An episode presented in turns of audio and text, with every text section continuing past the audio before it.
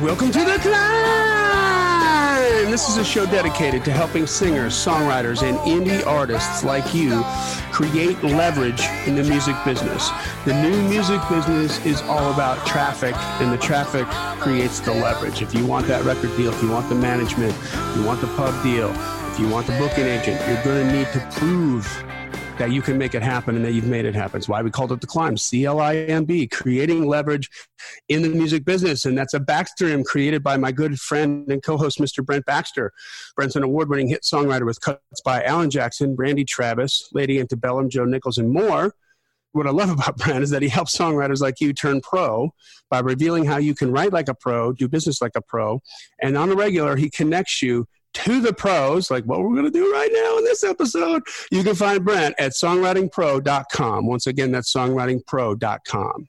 And I would like to introduce you to my co host, Johnny Dwinell. Johnny owns Daredevil Production. They're breaking artists digitally, they're identifying new fans through data.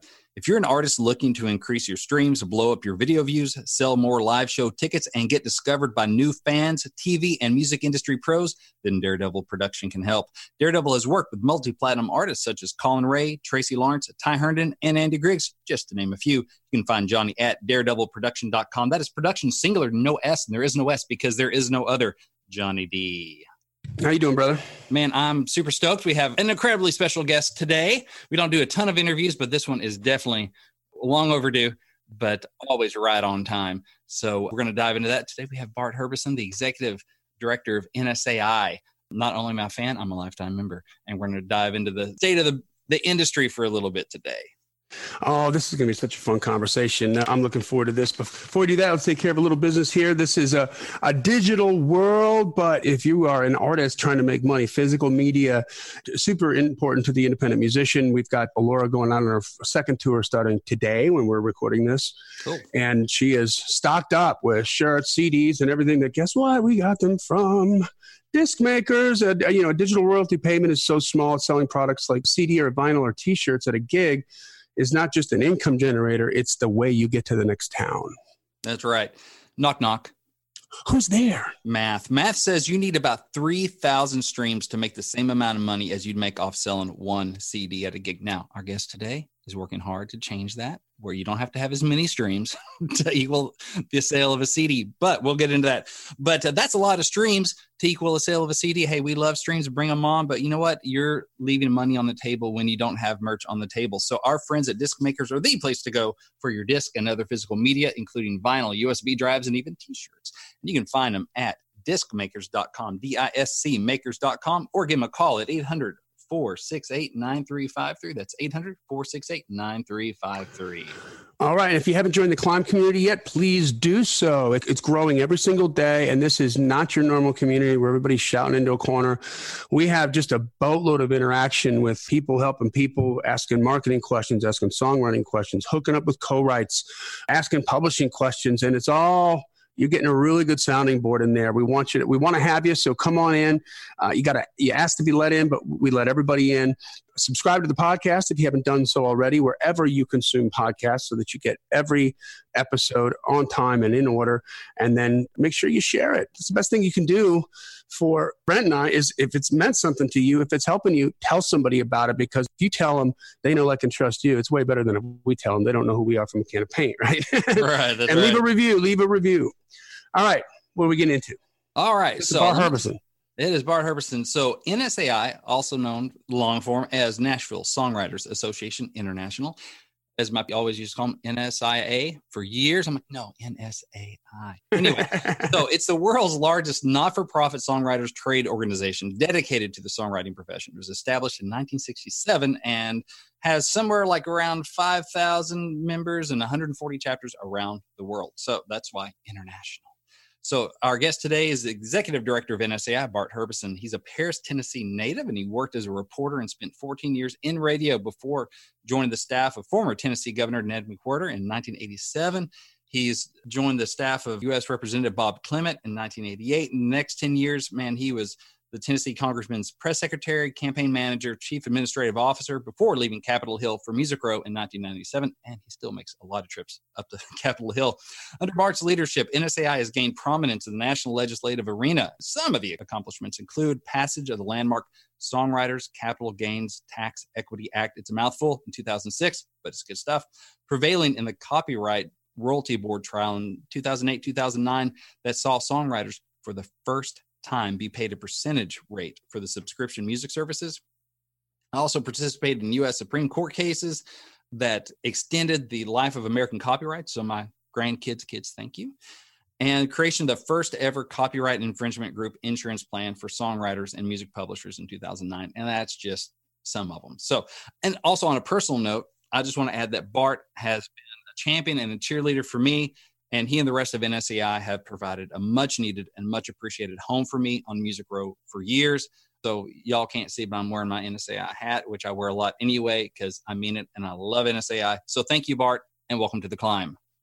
Well, welcome. likewise, um, you were one of my favorite people, and you equally, Brent, are a great songwriter's friend. And by the way, one of the best advice givers and teachers. You do it in a way that I've never seen anybody else utilize, and it's important. And it's a crazy, crazy world that creators get into and you really provide a unique kind of guidance. Thank you. Thank you. His parents were teachers. He comes by it honestly. Well, I can tell it. Um, yeah, fabulous. it's just my parents moved to Middle Tennessee. My mom has started gigging out, and she has a band. So uh, apparently, I come from that too. I didn't even know that. this is the only place in the world where there are songwriter stages at your bank. yeah, that's right. the airport, like at, at the hot dog stand. Yeah, right. Love it. All right. So, hey, Bart, you know, we're super excited to have you on the climb today. As we joked about, it's, it's long overdue. But you and NSAI touch so many things that touch the lives and the paychecks and careers of so many songwriters. You know, we could be here all day. But from the Music Modernization Act to the Mechanical Licensing Collective to who knows what else you got going on, you're kind of up to your elbows in alligators on behalf of songwriters on the mm-hmm. daily.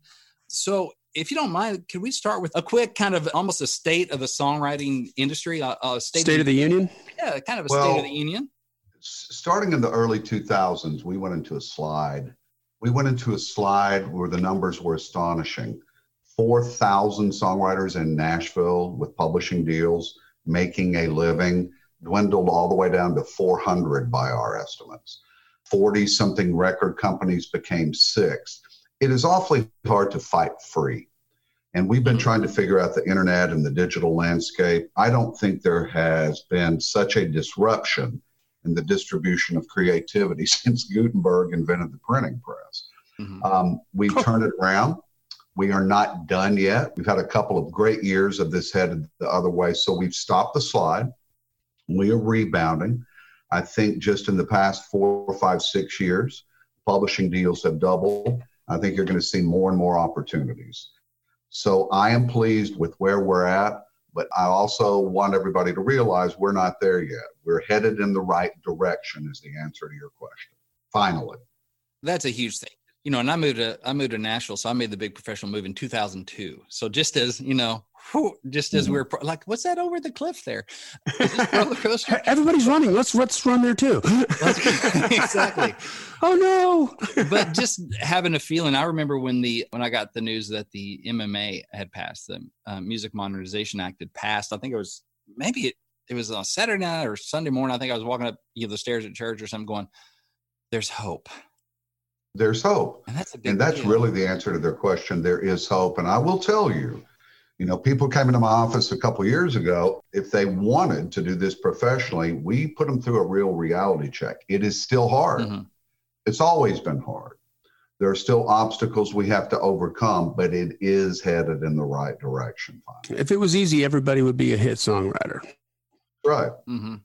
So anything worth doing is, is going to have a mountain of challenges, but I love what you're doing. Go ahead, Brian. I got some questions. I'm dying to ask him, but I'll, I'll get, get, through your list first. right. Well, I just wanted to take kind of a, a big picture view of it because, you know, hey, we're songwriters, numbers make our head spin, but they're important to talk about as well, just because this is the this is like the state of the of the industry and will there be a songwriting career for people in the future or is it only going to be writer artist kind of thing so with the mma what what did some of songwriter community win with that? And I know that right. we still have to secure that victory. So I have to spend a minute, and everybody should go get a soda and some chips one of the biggest challenges I have in my job is to boil down really complicated matters into a soundbite. And that's not always possible. It's not always easy to do. But you have to give a moment or two of the history of the problem before we can talk about what we saw. Mm-hmm. So for songwriters, it starts in 1909. Edison had invented sound, wax cylinders that soon became records, and the American Congress had to come up with a brand new copyright law. Our version was cobbled together from England's since the 1600s. So some terrible things happen. Most people know, most songwriters know, but when you hear a song, there are two copyrights. Mm-hmm. There's the song that you write, Brent, mm-hmm. and then there's the record that somebody makes of that song. Even if you record your own song, they're under two separate mm-hmm. copyrights. So the songwriter's copyright, called the musical work, sometimes the underlying work, in 1909 was put under some of the most ridiculous government rules ever in history. And the record was put under none. And so what happened is on the record side, record labels got to set their own price, do their own negotiations. And here were the rules songwriters were put under. Number one, it was decided the government would establish how much songwriters got paid how's that going to work? Right. Instead of the free market, mm-hmm. which the labels were under. Number two, there was a four point test. And here again, this is how complicated this is. Songwriters get two kinds of royalties. One is a mechanical royalty because number two was tied to mechanical player piano rolls in 1909. The other is a performance royalty. The mechanical back then was for when you sold a record the performance is when it was performed, either live, on the radio, etc. So, what the government was instructed to do on your mechanical royalties, it essentially had four points and said, Brent over here has a great song, but we can only pay him a mechanical royalty so little that the customers who buy a mechanical player piano roll won't notice a price increase. Mm-hmm. What does that mean? Right It means that on these expensive wax cylinders and records, sometimes costing well over a dollar, you got a penny mm-hmm. for your royalty. When I say you, all the songwriters and publishers involved in that song. So if four songwriters wrote it, you got a quarter of a penny. And if you shared that with your publisher, you got an eighth of a penny. Mm-hmm. You did not get a raise until 1978. so like 1909 to 1978. It's almost 70. Then the third rule that was set was it's compulsory. I just find this to this day astonishing and reprehensible. Whether you agreed with that government rate or not, mm-hmm. you had to license your song for that rate. Right. So if somebody wanted to record it, other than the first use, you could just say no, and nobody can record it. Yeah, the Once first the, time you get to decide who uses. But you don't get to choose the rate you don't get to choose the rate. And after the first time, anybody can record it as long as they pay you that rate. Right. That's a compulsory license and your mechanical work. Mm-hmm. So meanwhile, back at the ranch, the record labels can charge whatever they want to charge. You're getting a penny divided among all your co-writers mm-hmm. For the listeners, think about the significance of what Bart just said. So at one point, we went from selling albums at $8.99 a piece to selling CDs at $15.99 a piece, which costs less to manufacture than an album. So the record labels double their profits. Songwriters get paid the same because of what the government stipulated the payment should be. Am I right in that? Yeah, and I'm not here to trash the record labels. That's absolutely the deal we wish we would have gotten. Mm-hmm. I'm just reporting the history of how this. Right, and right. I just, but I just wanted to put it into a real world kind no, of no, situation. I, am not right. trying to trash the labels. I'm just saying. No, no, and I wasn't. I'm, and I didn't indicate that you were. I'm saying I always think it's important, especially as we weave this story on down the road, to remember that we're in business together. Yeah. And so we envied the deal they got. Now, the next big development was on your performance royalties if you're a songwriter. And ASCAP was licensing American radio stations. They had previously licensed live music, and essentially their formula was take a percent of the revenue from a live music venue, and then they would pay the songwriters. But radio came along, ASCAP decided to license radio, and the first radio station was KDKA in Pittsburgh in 1930. But by the end of the 1930s, the broadcasters decided they would create their own performing rights society, Broadcast Music Incorporated, or BMI. Now, it seems that when these things happen, history could not pick a worse time for American songwriters. So President Roosevelt in the 30s realized we were going to get into World War II. And he had quietly been reinforcing a very obscure division of the US Department of Justice called the Antitrust Division. And their job is to make sure there's competition. If there's only two steel companies in America at wartime, the job of DOJ's antitrust division was to make sure they didn't jack prices up by 10,000%. So 1939, as BMI is about to start getting off the ground, somebody in the antitrust division reads somewhere that a new company named BMI is going to be formed to compete with ASCAP. And these two companies will license all of America's songs. And they call them in and go, nope, that's not competitive. You are going under something called consent decrees. And by the way, ironically, there's absolutely no consent involved. Right. And so those two consent decrees evolve, and they essentially do for songwriter performance royalties what that law that Congress passed did in 1909 for mechanical royalties. They say judges will set the rates. It's a different but equally silly standard of evidence that those judges must look at. And over time, it was determined by court rulings that ASCAP and BMI either license all of your songs for you or none. Now, I might be able to go do a deal with the digital services, but I couldn't go license 15,000 radio stations and millions of bars and restaurants. So here we go again. We're under ridiculous rules. So that's how we got into this problem. And when streaming came along, you know, record labels are out here negotiating in the free market, getting most of the money. At one point, 17 times what the songwriters. Now, we can argue what's most valuable the song somebody wrote or the record somebody makes of it. In the very few areas where we can do marketplace deals like film and TV and commercials, it's split 50 50, but it's certainly not 17 to one. Mm-hmm. So, here are the three probably most important things the Music Modernization Act did to fix that for songwriters. Before I quickly explain that, I should tell you what we would love to have done the bill I would love to have passed mm-hmm. would have said songwriters set their own rates, just like record labels have been able to do in most instances.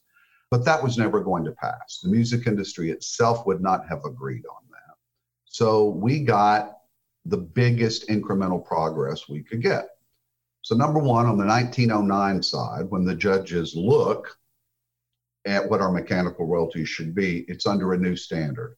It's not tied to mechanical player piano rolls. It says, what would the market pay you in a free market? Same thing with ASCAP and BMI. When the ASCAP and BMI judges set a songwriter's rate, what's the most relevant thing? What record labels get in the free market? Mm-hmm. But it was actually illegal under the consent decrees for the judges to even look at that. So now it is required. So the Music Modernization Act did not change the rates, but it changed the way the rates are set. Mm-hmm. We haven't had a proceeding yet under the Music Modernization Act, but ASCAP and BMI are involved in a couple right now, and we will get pay raises. Nice. Now, the other biggest part, I'm going to go into another complicated explanation. So, Brent's got a song, and Spotify wants to use it, mm-hmm. and they've got to pay him two royalties his performance royalty and his mechanical royalty because there's an element of both when you have a subscription to music. So the first one, the performance royalty, is pretty easy for Spotify or any streaming services. They go to the four American Performing Rights Societies ASCAP, BMI, SESAC, and GMR, Global Music Rights.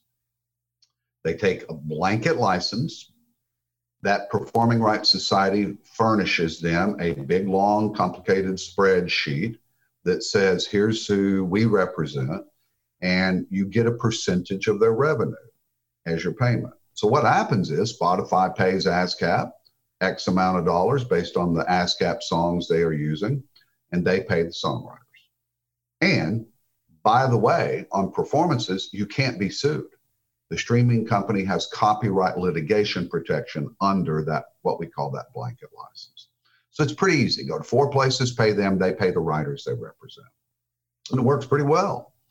However, on the mechanical royalty side, that did not exist. A streaming service had to themselves or hire a company license 100, 110, 120 million songs. And it was almost impossible to get that information correct. So every time they streamed a song that wasn't properly licensed, they were committing copyright infringement. Mm-hmm. And copyright infringement is up to a $150,000 fine every single stream. Wow. And the streaming services, particularly Spotify, Spotify really was was the one at the time were losing massive copyright infringement lawsuits 30 million 45 million spotify wanted to go public and they could not go public with the threat of constant litigation it's very hard to to assign your business a value if you don't know what the costs are. And so they came to us and they said, What if we have a blanket license on the mechanical side, like we do on the performance side? I'll never forget that day. It was the most important professional day in my adult life. A man named David Israelite, who represents music publishers, Jennifer Turnbow, who does this with me here at NSAI, and several others were in that meeting. I knew at that moment we might get the Music Modernization Act passed. We turned to the streaming company representative and we said, well, you'd have to change those rules from 1909. We turned to him and said, you would have to change those consent decrees mm-hmm. from 1941. It would have to be what does the market bear? The judges would have to look at what record labels get. And oh, by the way, we don't want the record labels to get a penny less. The law has to say only songwriters get more mm-hmm. because we knew that's how we could get the record labels to agree to this. We said we'd have to create a new agency for mechanical digital royalties. And by the way, it's named the Mechanical Licensing Collective or MLC. We would have to create something like ASCAP, BMI, or SESAC or GMR for mechanical royalties, and it would be expensive. So, long story short, within a few weeks, we agreed to all that, and a year later, we passed the Music Modernization Act. Right now, the biggest part of that is building this new agency. The law says we have to turn it on in less than a year on January 1, 2021. That's really sort of another pay raise for songwriters because for the first time, a percent of your money doesn't go to collect your money. Hmm. It's free. Nice. Because we got the streaming services to pay for it. That's the elements of it. So to sort of do a recap, we changed the silly rules from 1909. We changed the ridiculous consent decrees from 1941. We're forming a new agency that the streaming companies are going to pay for and do this for songwriters. And I'll insert here what's important. You know, there's some songwriters, maybe their streaming mechanical royalties aren't much. Maybe they're a hundred. Maybe they're $60, maybe they're $800, but they're hard to go collect yourself. It's different service by service. Mm-hmm. And is it worth taking the time and hiring a company to go get that? All you're going to have to do is give us your song list. Give us your titles, your name, and your co writers. And we will do it for you. And maybe that's the biggest victory of all. And oh, by the way, finally, Hello, Pantheon podcast listeners. Christian Swain here to tell you more about my experience with Raycon earbuds. Our family now has three pairs of Raycon earbuds around the house, and my wife just grabbed a pair of the Headphone Pros to replace some headphones from a company that was double the price. And yes, she loves them. Now, if you haven't pulled the trigger on a pair of Raycons, or even if you have, but you're in the market for another pair because they're just that good, well, now is the time to check them out because they just launched their upgraded model of the best selling everyday earbuds. With Raycon's upgraded everyday earbuds, now you also get active noise cancellation, ergonomic design, and multi point connectivity that lets you pair with two devices at once. New quick charge function, three customizable sound styles, plus awareness mode. Available in a variety of vibrant new colors to complement any and all skin tones. I even have a pair of earbuds in a cool green color. I have tried just about every earbud known to humankind, and these Raycons are fantastic. Seriously, if you've been wanting to check out Raycons, there truly is no better time. You're going to ask yourself why you didn't check them out sooner, and Raycon offers a 30-day happiness guarantee. So, what are you waiting for? Go to buyraycon.com slash Pantheon today to get 20% off your Raycon order, plus free shipping. That's right, you'll get 20% off and free shipping at buyraycon.com slash Pantheon. Buyraycon.com slash Pantheon.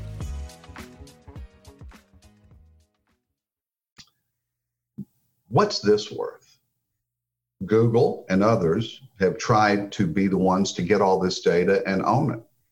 But now in America, the songwriters possess it and the music publishers through this not for profit agency. Here's the word we control that data forever. nice. That's awesome. We're going to make it publicly accessible, but somebody else can't do this. We get to do it. We get to set our own rules. And so that's uh, essentially what the Music Modernization Act does for songwriters. So, first of all, God bless you for that. Yes. I'm getting schooled right now. I, did, I wasn't this far down the rabbit hole, and I'm just like, this is amazing. I'm so. Well, imagine when I have to explain all that to a member of Congress in four minutes. So yeah. that's a bit of a more uh, a long version, but it's one of our challenges. But I want to say this because our founding fathers asked James Madison to write Article 1, Section 8 of the U.S. Constitution. And that's where we get the copyright. That's where, for a limited time, our writings and discoveries are given to the authors and inventors. Mm-hmm. And our founders knew that that was the promise of this nation, that America was going to be founded on ideas. And somehow we got away from that. But I have to say, as critical as we can all be of the government over the past few years, that seems to be changing. Before any of this happened, by the way, under those 1909 rules, NSAI and the National Music Publishers Association decided we had to go to trial. Those 1909 rules that say the government set the mechanical royalties allow you to negotiate or go to trial. So, five years ago, we sued Apple, Amazon, Pandora, Spotify, and Google it is a difficult, wearing five year process, but we did it. And the reason we hadn't done it before, it was it was risky. There was the chance that we could have been even worse off in this. But it got to a point where we had to do it. And long story short, we won a 44.5% pay raise, the largest in global history for American songwriters. And it started this January.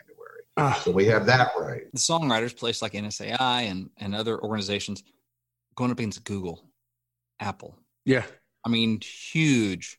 It doesn't get bigger than that. Right.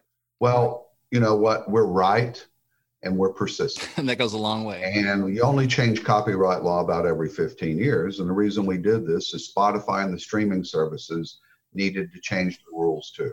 And oh, by the way, all five of the big companies paid millions of dollars every year to go license the songs themselves. They didn't share that among so you can imagine this new agency, and we've agreed on funding at about the $30 million a year range to start it up and to run it the first few years. But it's a whole lot easier for five companies to share that cost than for each to pay it individually. Mm-hmm. So they're saving money by getting us to do this. And we won't sue them as long as they follow the rules. So we found a moment in time, and Spotify's going to sell stock. They needed this certainty where we got huge. We, we, that was the most significant thing for songwriters in hundred years since that 1909 law. But before we did that, we won a big trial. So we win the trial. We win the opportunity for bigger rates in the future. We cut a percentage off your bill to collect it because we got them to pay for it, and we own it. Songwriters sit on the board of this MLC. I'm on the board of this MLC. So it was monumental. We've been working on it for 15 years. Oh, wow. Amazing. So anybody that's thinking about joining the NSAI, this is a lot of what your dues go to. You know, Yeah. this is one big reason why I support NSAI. Love the workshops, love the events, all that good stuff. This is a thing that helps protect our future as a as an industry. So Yeah. Amen to that. yeah, those flights to DC aren't free, and Bart takes a lot of them. Yeah. Well, the 2018, the, the year we passed it, I spent 110 days in Washington. oh my DC. goodness. You're kidding me. Yeah. That was a lot. Yeah, Mhm. that's for anybody. I've been there doing political stuff. but It's not fun. Like, And let me say one thing it's easy to trash government.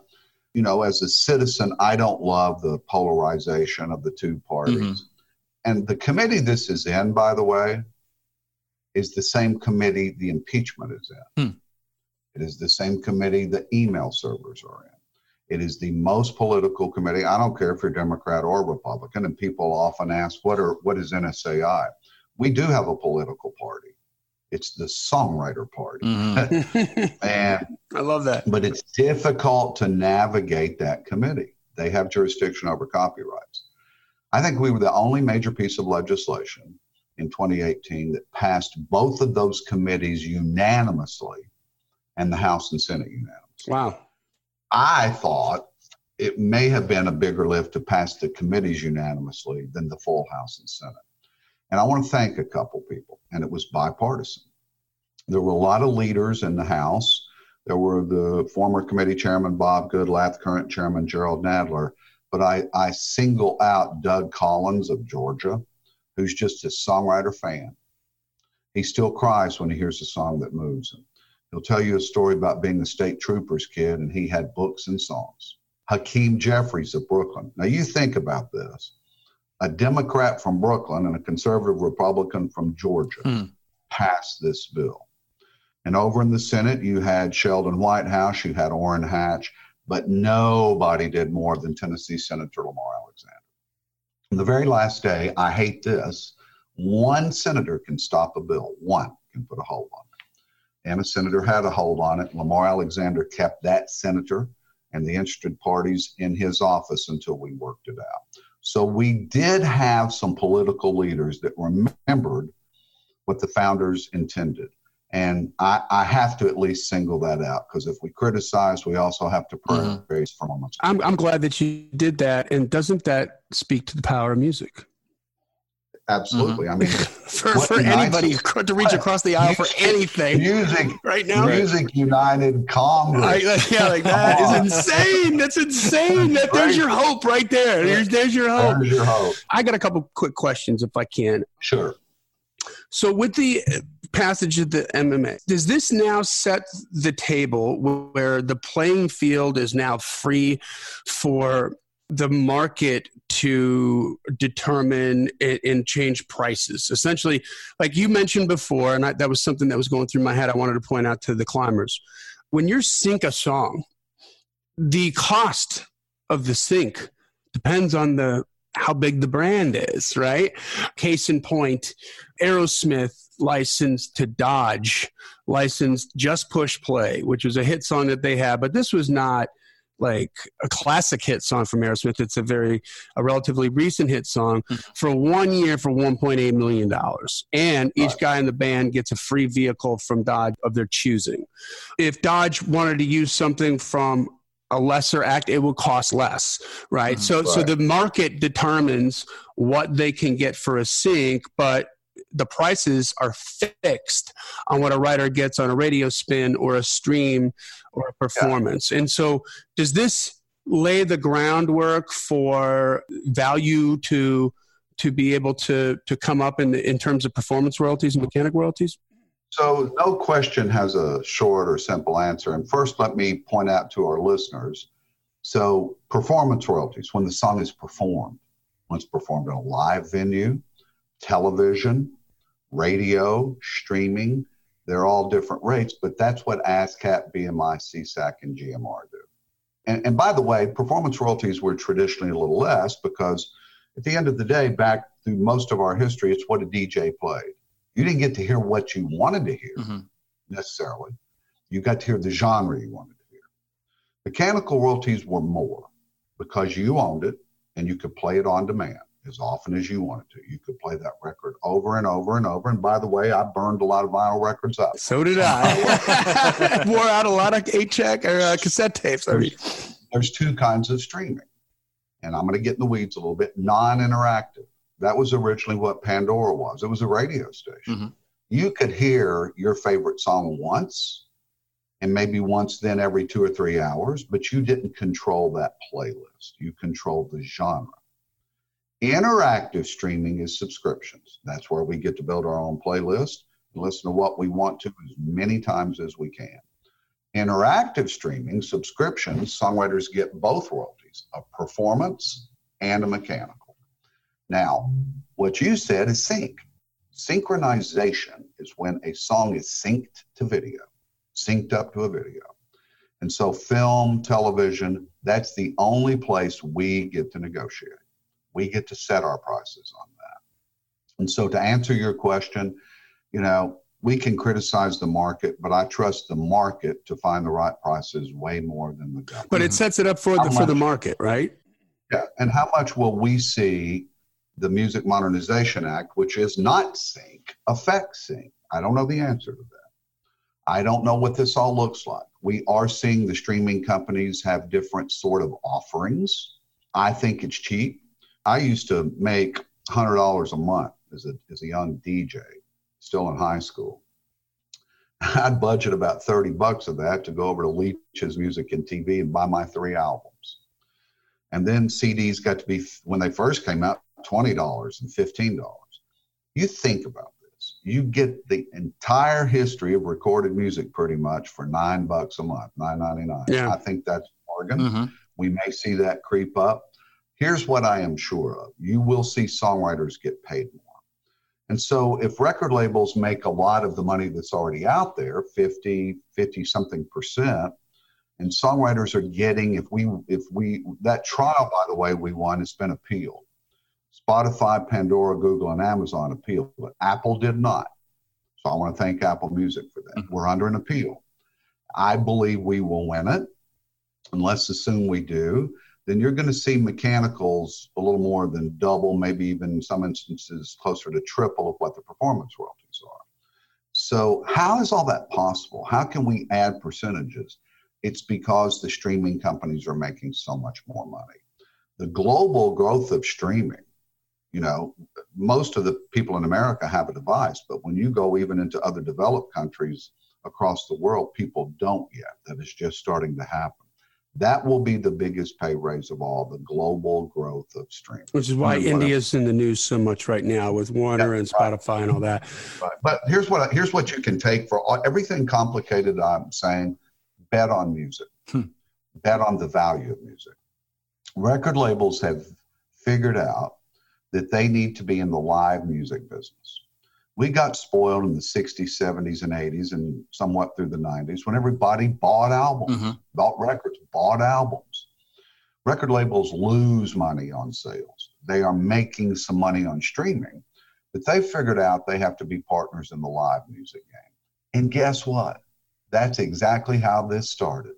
It started with Caruso, then Benny Goodman, then, you know, Glenn Miller, then Sinatra, Elvis, the Beatles, the Beach Boys, and we're back to that.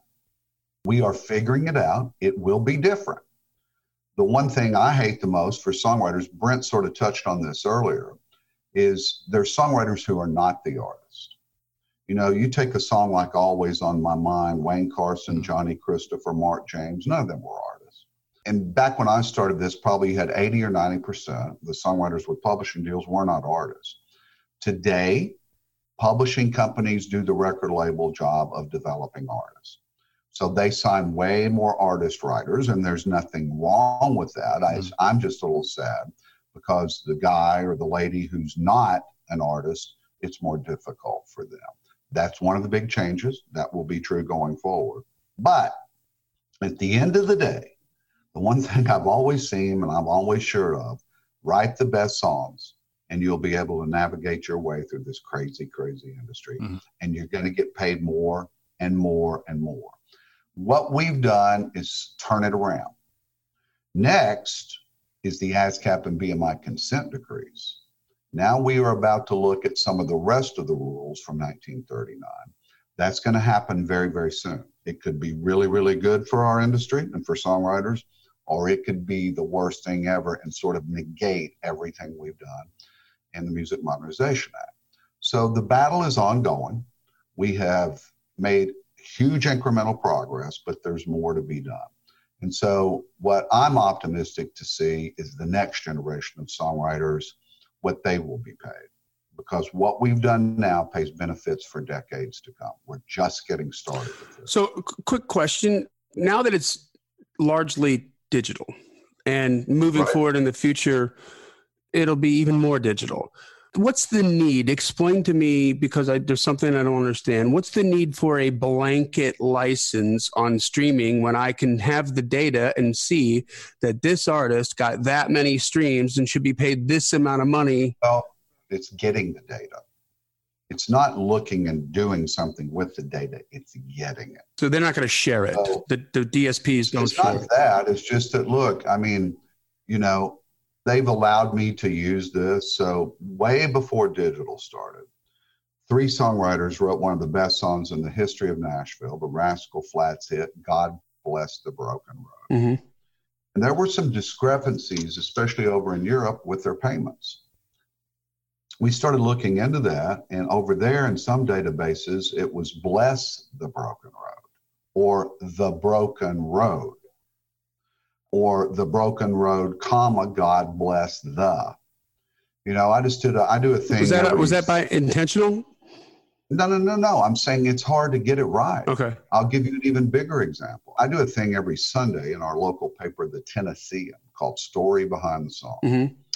Favorite thing I do, it's an interview about a song. I recently did an episode with Rivers Rutherford and Tom Shapiro about the Brooks and Dunn hit Thinking About You. Can you tell me what the title is? I just kind of told you. What What is that title? Thinking about you. Spell it. And so I'm being rhetorical right. here. They couldn't agree on it. Is it thinking, T H I N G, about, A B O U T, Y O U? Rivers, I think, said it's thinking apostrophe about you. Tom said it's thinking apostrophe apostrophe B O U T U. A comma matters. You know, there are four or five songwriters I know named Jimmy Stewart. sure. And so data is the problem in getting it accurate, and there's no one standard. You know, the databases among the PROs are different, among all mm-hmm. the record companies are different. And while this did not standardize global data, I will tell you with the creation of the Mechanical Licensing Collective, we're having conversations we need to be having. It's not how easy it is to use the spreadsheet of the data it's getting the data. Regardless of, let's say, a, a, misspelling or a different spelling or an alternate spelling, if it's on a streaming service, the writers are going to be attached to that. It could be 20 different spellings, but all the writers are attached to that. Like, shouldn't that be? Well, but you, you, you are presuming that some person does those payments. It's a spreadsheet. And so if the spreadsheet is trying to pay Brett Baxter, he's not going to get paid mm-hmm. because the money's not going to his uh, direct deposit account or going to the publisher who recoups these mechanicals before they pay him.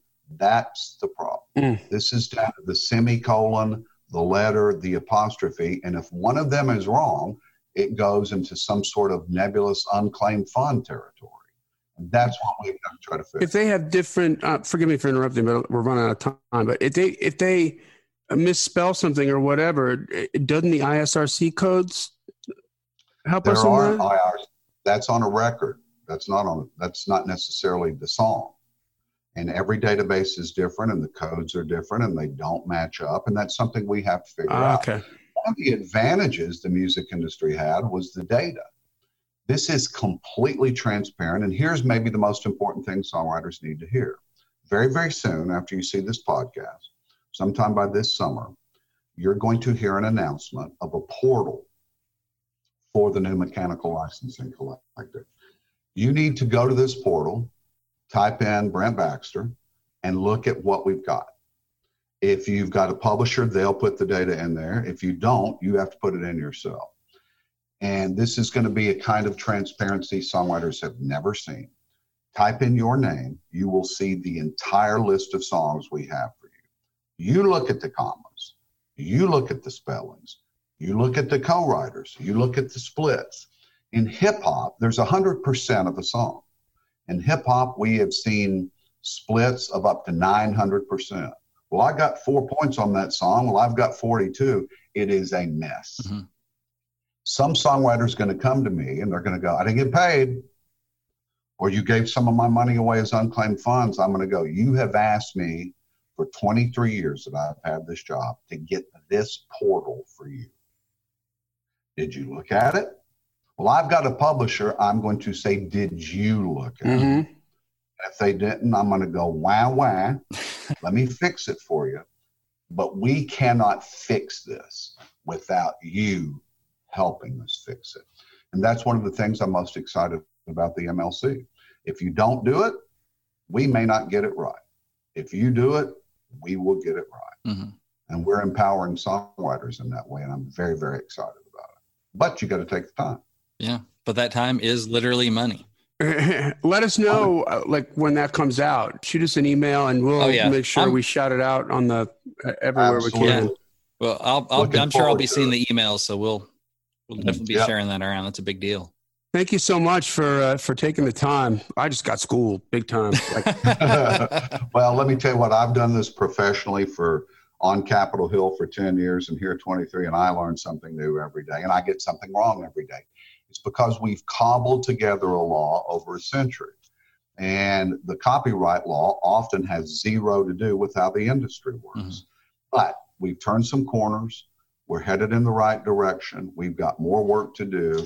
And I'll end with what I just said. We're going to empower songwriters to help be part of the solution, especially through the MLC.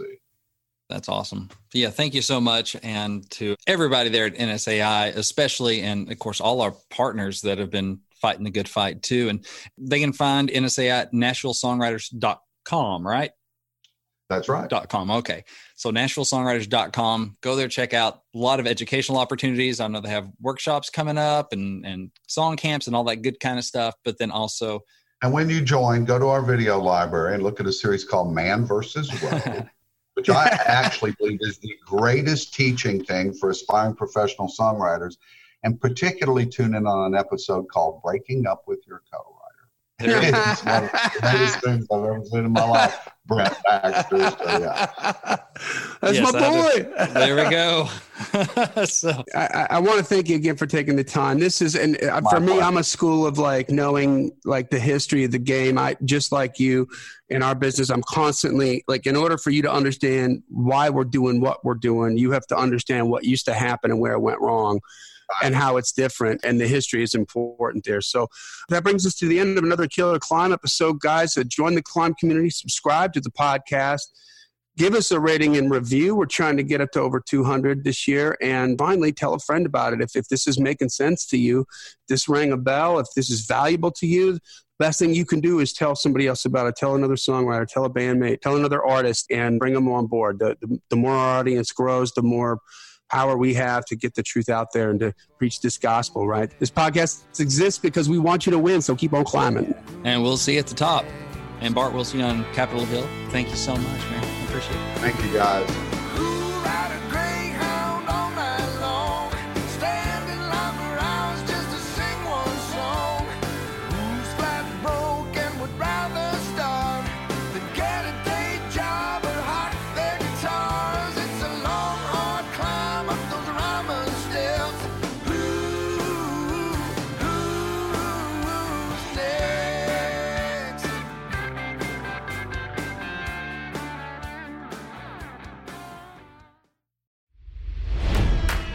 It's NFL draft season, and that means it's time to start thinking about fantasy football.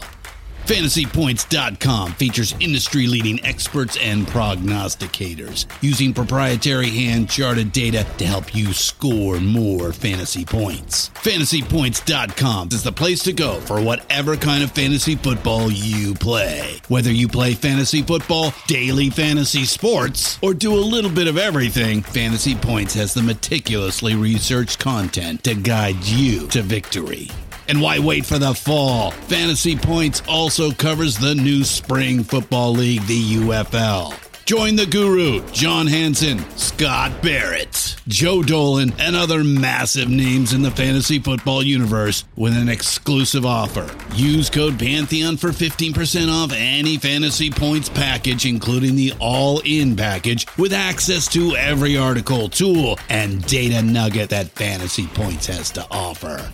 That's fantasypoints.com and code Pantheon for 15% off at Fantasy Points. Fantasypoints.com. Code Pantheon. Score more fantasy points.